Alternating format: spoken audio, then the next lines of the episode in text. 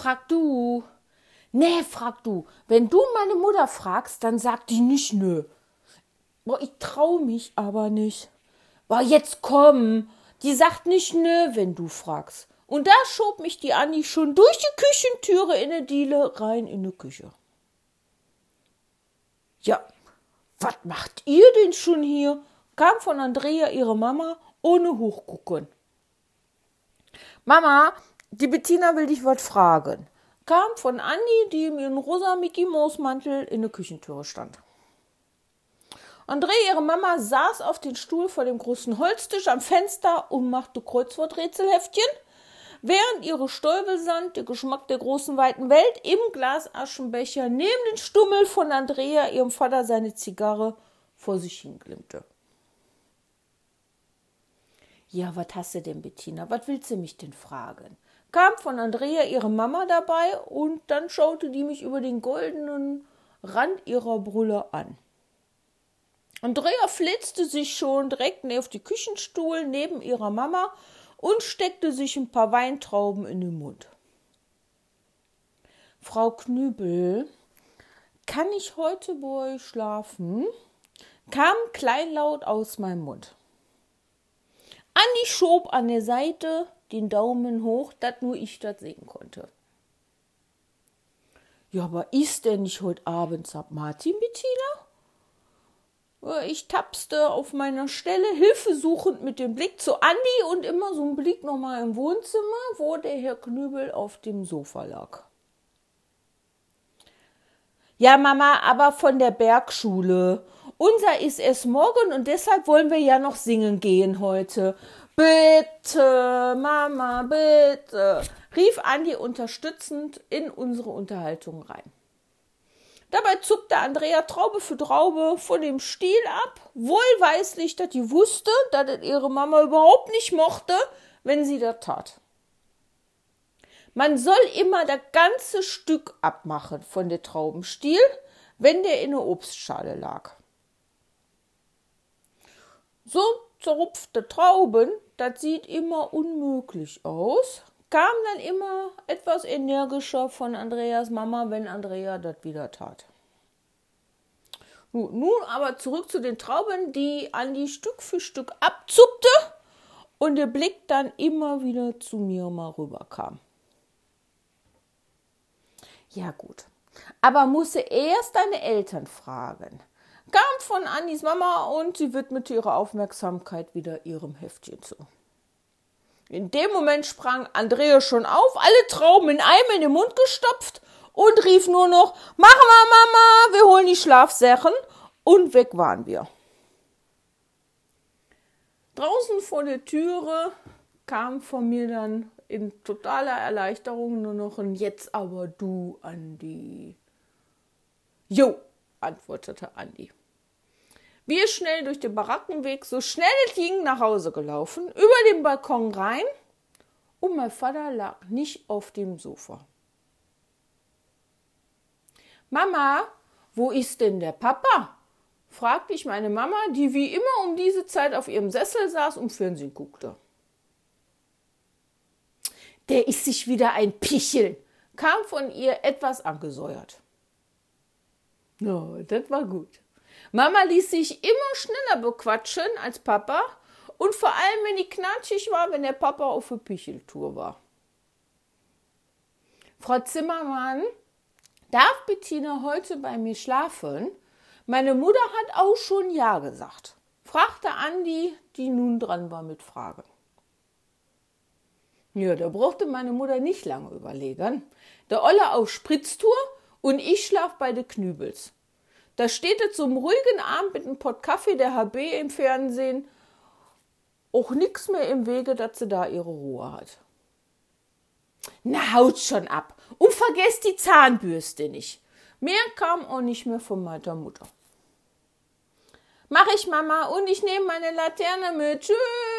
Und weg war ich, inklusive Andi im Schlepptau, über der Balkon wieder drüber, ab raus. Wir im Eiltempo um die Ecke, und kaum an das Mäuerchen vorbei.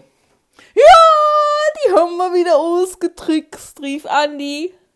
Oh, und ich bin schon ganz aufgeregt, kam vor mir, während ich meinen Turnbeutel mit Schlafsachen rumwedelte. Gemeinsam sind wir dann im Eiltempo zu Andi erstmal die Schlafsachen wegbringen. Mama, wir gehen dann jetzt, ne? rief Andi durch die geschlossene Küchentüre. Und durch die geschlossene Küchentüre kam auch wieder zurück. Aber nicht so lang, ne? Nee, nee, riefen wir brüllend im Chor, während wir schon dabei waren, unsere Schuhe anzuziehen. Wir versteckten die Laternen in den Kellerverschlag unter der Treppe und holten die Teerfackeln, die wir bei Sturen von unserem Taschengeld mit noch einem neuen Gespenstergeschichte Comicsäftchen und ein Knipsfeuerzeug gekauft hatten, raus.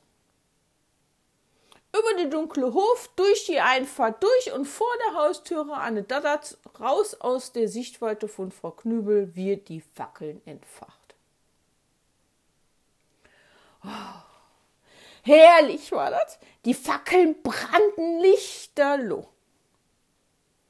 Am Handteil hatten wir noch einen Bieruntersetzer drunter geschoben, damit ein der glühend heiße Teer nicht auf der Hand tropfte. Und dann sind wir damit ab durch die Straßen Richtung Bergschule. An der Bergschule hatten wir eine neue Clique. Ein paar Kinder kannten wir ja schon von der Köttelbach und ein paar Kinder lernten wir neu hinzukennen. Jeden Tag nach der Schule trafen wir uns auf den kleinen Schulhof von der Birkschule. Wir spielten Fangen, Klettern auf dem Vordach vor der Schule oder saßen auf der großen Schüttelkiste rum, in der das Streu für den Schnee aufbewahrt wurde. Wenn es dann mal kalt war, dann gingen wir Blagen einfach in die nahegelegene Kneipe und spielten da Billard. Die Kinder der neuen Clique hatten alle Fackeln und nicht so Babylaternen. Dabei musste ich an Andi ihre Titi-Laterne aus dem letzten Jahr denken und als ich Andi das erzählte, mussten wir beide wieder ganz doll lachen. Ja, wir also mit unseren Fackeln zum Schulhof hingelaufen. Daniel, Klaus, Carsten, Ute, alle waren schon da. Da seid ihr ja. Komm, wir hauen ab, rief Daniel. Ja, müsst ihr denn nicht mit auf den Zug? fragte ich Daniel, auf den ich so ganz heimlich einen Blick geworfen hatte. Nee, mit den Fackeln ist verboten und mit der Babylaterne gehe ich nicht. Komm, wir hauen ab, kam vom Daniel zurück. Oh, ich war entzückt von seiner coolen Art. Wir also los mit den Fackeln überall in Häuser rein. Wobei wir mehr Schellemenkes machten, als tatlässig dort an Oma zu singen für so ein paar Böbekes. Als wir an den Büsche an den Spichernplatz lang sind, zog die andere ihre Laterne an den Büschen so ganz eng dran vorbei und da hatten die auch direkt Feuer gefangen. Da machten wir uns aber auf die Beine, dass uns da bloß keiner kriegt. Wir wussten ja immer noch, wie sowas für uns enden kann, wenn da einer mal mitkriegt, wenn wir wieder irgendwas angezündet hatten. Zur vorgerückten Stunde brachten uns dann der Klaus und der Daniel noch zur Einfahrt von Andrea ihrem Haus und wir verabschiedeten uns. Als die Jungs weg waren, blieben wir noch etwas stehen und jauchzten. Oh, der Daniel ist so süß. Kam von mir schwer beeindruckt davon, wie cool der doch ist. Oh, der Frank ist so süß und schon so groß. Dabei machte Andi einen ganz verliebten Blick. Am Fenster sahen wir schon, wie Andrea ihre Mama uns ranwinkte, dass wir nach oben kommen sollen. Wir guckten uns nochmal an und seufzten vor so viel Herz und Verliebtsein. Ich bin so verliebt, stöhnte Andi seufzend. Und ich bin auch so verliebt, konterte ich zurück, wer denn wohl von uns gerade die Verliebtere sei. Da zog ich schon mit den restlichen Stummeln meiner Teerfackel ein B plus D mit Herz drumrum über die Hauswand, in der die Dodderts wohnen. Bettina, Was hast du denn da gemacht? kam entsetzt aus Ande ihrem Mund geschossen, als das Herzchen gerade unten fertig war. Ach du Kacke. Da stand nun im schwarzen Teer eingebrannt das B plus D mit Herz an der Hauswand unübersehbar für jedermann. Ich rieb mit der Ärmel von meiner Jacke dran rum und da passierte nichts.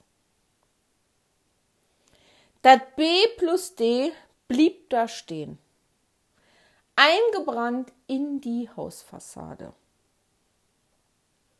Und nu? Fragte ich Andi ganz verzweifelt. Ach, egal. Wir sagen meiner Mutter, das war schon. Wir waren ja mit den Laternen draußen und die weiß ja nix von den Fackeln, kam von Andi im beschlossenen Tonfall. Da dreht die sich um, seufzte nochmal, wie toll der Klaus sei, und so gingen wir dann zu ihr nach Hause. Wir versteckten die Fackeln wieder unten in den Kellergebuff und holten uns unsere Laternen unbenutzt wieder raus. Oben dann angekommen, Butterbrot, Schlafanzug, Zähne putzen und ab im Bett im Kassettenrekorder. Da erzählte uns der June Sinclair, wie die Dämonen wieder zugeschlagen haben, während in großen Buchstaben die Initialen meiner ersten großen Liebe B und D mit Herz drumrum eingebrannt für jedermann sichtbar an der Hauswand prangte.